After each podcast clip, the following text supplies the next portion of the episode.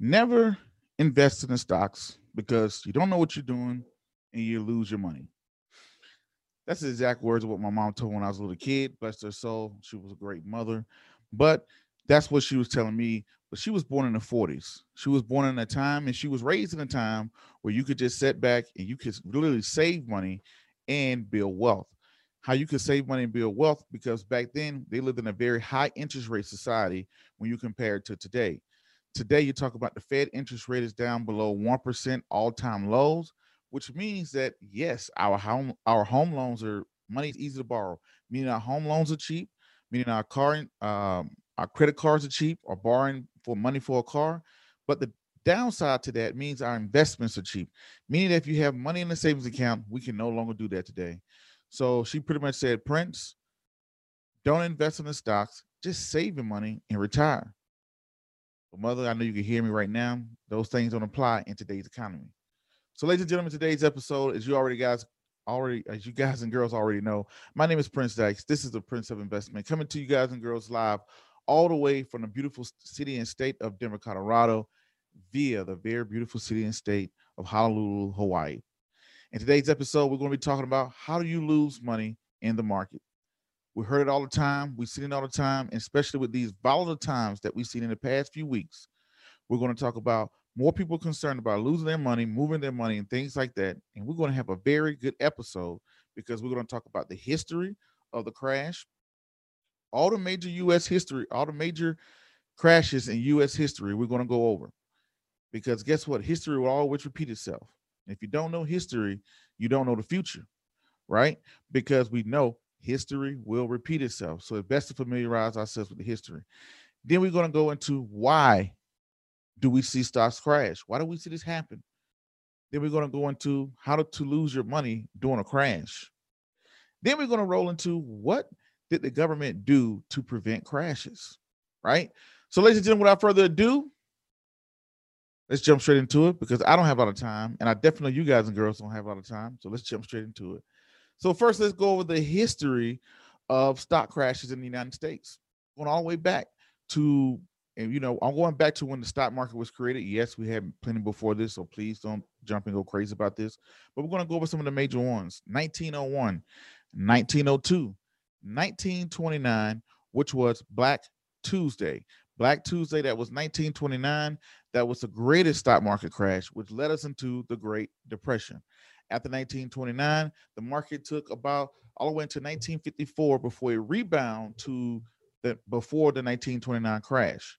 Now we're rolling straight into nineteen sixty-three. What happened major in nineteen sixty-three? We saw a flash crash because of President Kennedy. President Kennedy was assassinated. And notice in nineteen oh seven, we saw the same thing. Every time one of our presidents became um, one, every time one of our presidents became assassinated, anything like that, something happened to the president. You always saw these big flash crashes in the market. Another thing, rolling into Black Monday. Black Monday is referred to nineteen eighty-seven. Another great historical crash into uh, in the U S stock market. Following back into two thousand one, two thousand, two thousand one, we saw the dot-com bomb, followed by a flash crash in two thousand two. We all know what happened on September eleventh on that crash on that uh, day, and then going in, right into two thousand eight, which was the uh, you know two thousand eight financial crisis, all the way to present day this year, twenty twenty, the pandemic crash. Right? I don't know what they're going to call it, but it's a pandemic crash. So all these major crashes. When you look at all these major crashes, you got to ask yourself, what caused or what are the same trends you see all the time?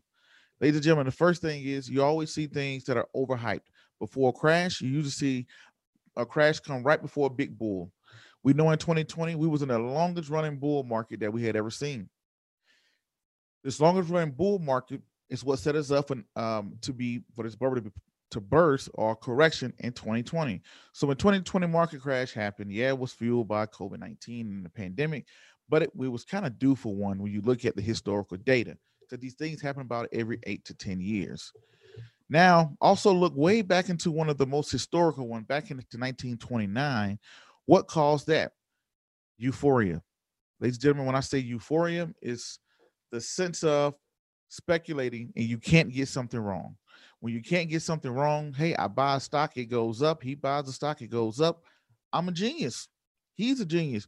We're geniuses. Everybody start to speculate. Market starts to go up, up, up, up, up. The next thing you know, when people start to uh, over-speculate, now you have things that are overhyped, and now you have things that are overvalued. Ladies and gentlemen, that is what led to the nineteen twenty-nine uh, crash that happened in nineteen twenty-nine, which led us into the Great Depression. The one that happened in two thousand eight was triggered by the real estate market, right? You had the real estate market. Well, it wasn't the real estate market. Real estate got hit big at the time, but the financial crisis, you pretty much had them by collateral, collateralized debt or obligations, right? C D Os. These C D Os came through, these credit swaps. That's what led us to this. Ladies and gentlemen, and we are poised to have another one all the way, you know, um, every five to ten years. We're poised to have another one. It will happen again. Now, the one in twenty twenty, Prince, why do you say that? If you look at the history of market crashes, you always see market crashes have a lot to do with, market crashes have a lot to do with regulations. Very low interest rates for a very low time. Money's being easy to borrow. And when money is easy to borrow, people have a tendency to spend more. People have a tendency to buy more and lend more. All those things, what sets us up for the next bubble. Prince, you know this is going to happen. Why would you even invest into something that you know is going to crash? That sounds crazy. It does, right? But here's the downside. Here's the positive, positive side to the downside of the market crashing every five to ten years. Ladies and gentlemen, every time the market has crashed, it has rebounded even higher when it has rebounded. Meaning in nineteen twenty-nine, when it went down, it came back up even higher than it was before when it went down. So when you stretch out the market, S and P five hundred, NASDAQ, you can look at all these erratic drops. But when you step back and you zoom out, you will see that, guess what? Even with all these market crashes, stocks are still going up higher and higher for over one hundred years. I'm only thirty-six years old, and they were doing this way before me, and they were doing this way after me. Now, Prince, why would you invest into something? Cra- why would you invest into something that's going to crash? Why do we see these crashes happen? You guys, and when you look at the asset world, you have stocks, you got real estate, you got business. Why do we keep seeing this happening in stocks? Why? Here we go. We're gonna go through a very uh, uh, a few things. Emotions. We are emotional human beings. What does emotions have to do with it? Emotions. Sometimes when we feel like we're gonna lose our money, or sometimes when we feel like we're gonna make our money. It's the same emotions that we use on a gambling table. When you gamble, what keeps a winner on the gambling table? You know what his mentality is when he's winning on the gambling table? Why would I throw my money away, right? Um, how do why do why, why would I throw my why would I stop gambling when I'm up? I can win more. I can win more. Ladies and gentlemen, it happens all the time. When the stock market is going up, people are like, man, I should invest more. Everybody's excited. Everybody loves to buy more, more, more, more, more, right? Why would a winner on the gambling table walk away while he's winning? This is what causes bubbles. And guess what always happens, ladies and gentlemen? The bubble will burst. People will overbuy. People will overbuy every single time with the asset class. Now, the same thing with the guy who sits on the gambling table. Guess what? He doesn't leave the gambling table. He loses.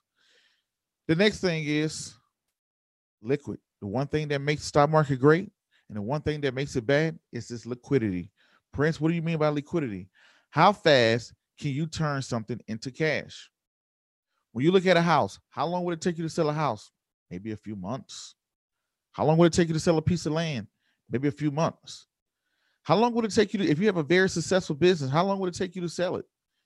Maybe a few weeks, maybe a few months. If I wanted to get rid of Apple, my if I want to get rid of my Apple stocks, how long does it take me to get rid of them? Matter of seconds. So stocks are very liquid, meaning I can turn them into cash overnight. I own a house. I own land. I own stocks. Out of all those assets, which one of those are the fastest I can turn into cash? It's probably going to be my um the, the fast one I can turn into cash is stocks. So with that being said, when you tie in emotions that I just spoke about, and also when you tie in something being very liquid, meaning that people's emotions can jump in and out of something in a moment's notice, this is why you see so much volatility in the stocks. This is why you see the rise and the fall so fast, right? You see the fall faster than the rise every single time. And everybody's wondering what's happening, what's going on. You have a lot of money managers who are trying to save cash. They like to, oh, stock market's falling. I don't want my clients to lose more money. So boom, they sell everything. They move to cash. Some of them move to gold. Some of them move to real estate. They're moving to something they think is going to be better, ladies and gentlemen. That's what you have to understand about stocks. Why do you see these erratic moves? Why do you see these big, um, uh, why do you see these big emotions and liquidity? These stocks, volatility is what it's called. When you see stocks move up and down so fast, why do you see it so volatile? Emotions and liquidity. The two emotions that run the market, fear and greed. Some people have the fear of losing money. Some people just can't leave the money alone. It's the same concept. When someone is losing on the market, and so when somebody's losing at the gambling table, let's go back to that scenario. When somebody's sitting at that gambling table and they're just losing and losing and losing, what do they think? Man, I was, and they don't lose just after every roll. They don't lose at every roll. They slowly lose over time. They make, they make five dollars and they lose two. Then they make one dollar, then they lose ten dollars. Then they make, and they, they can't see that downward trend. And their whole mind, what keeps them on the table? I just want to be able to get my money back. The greed of being able to get their money back is what keeps them in. That's what keeps them in when they're losing money. When they're making money, the greed sets in of making even more money. Why would I lose, or why would I stop when I'm winning? This is why you always see bubbles in real estate, business, and stocks. The next thing you may ask, ladies and gentlemen, Prince, well, that's great. You told me that. Um, When these stocks are crashing, what can I do? You know, what can I do to alleviate losing my money? We just went over things being overvalued. How can you spot when something's overvalued? Pretty easy, ladies and gentlemen. I won't say easy. What makes a business good? Take me, for example, as you guys and girls know out there, I wrote a book series. And let's say somebody wanted to buy my book series, or if I wanted to sell my book series, what is going to be the biggest thing people pay attention to? What is going to give my book series value of how much I can sell it for? The reason why I'm asking this question, it is the same thing that makes stocks so powerful. This is how you can spot when something is overvalued. Ladies and gentlemen, it goes down to your earnings. They don't care how great the books look, how great they may smell, how great they were written, written, um, the name, the title. Some people care about that. They look at that as an intrinsic value. The earnings. How much money do you make from these books? How much money do you generate? How much money have you generated? What have you done with these books? That's the question you must ask yourself, right? Now, ask yourself when you look at a stock, the earnings. Have you read the earnings? Have you gone to the fundamentals? So many times in the game of uh, basketball, so many people, we love to see the windmill dunk, the behind the back dunk, the uh, crazy passes, the crazy dribbling skills, but it all boils down to winning a game. And to win a game, it's a very simple concept. Put the ball in the basket, stop the other guy from putting the ball in the basket, or the other girl. Stop the other person, the fundamentals. So what wins a basketball game is not how many fancy dunks, it's how many times did you put the ball in the basket versus the other person. So when you look at a stock, or you look at companies or real estate or anything, you have to look at what is the earnings? Is this business? I know it sounds good. I know it looks good. What are the earnings? Is it making money? Is it losing money? Is the top line revenue growing? Is the bottom line revenue growing? How much cash is in the company? How much debt the company has? has? So ladies and gentlemen, you got to do a little work. You're going to have to crack open that ten Q, that ten K, and look at that income statement, balance statement, and cash flow statement, and do an interpretation to see, can this company withstand a shock? And if it can withstand a company, is this company continuing to grow? Is this company profitable? Is this company losing money? Is this company making money? This is how you can stay away from something being overvalued. When you see, once you know the fundamentals of a company, like myself, if you know the fundamentals of a company, then you would know what is good or what is what is bad, right? Now, ladies and gentlemen, we just went over the history of stock market crashes. We talked about why stocks crashed. After this break, we're going to take a quick break. And after this break, we're going to get into how you lose money in the stock market and what are some of the What are some of the things the government did to prevent this? So we're going to take a quick break and we're going to be right back. So don't touch that dial. Don't move. Don't do anything.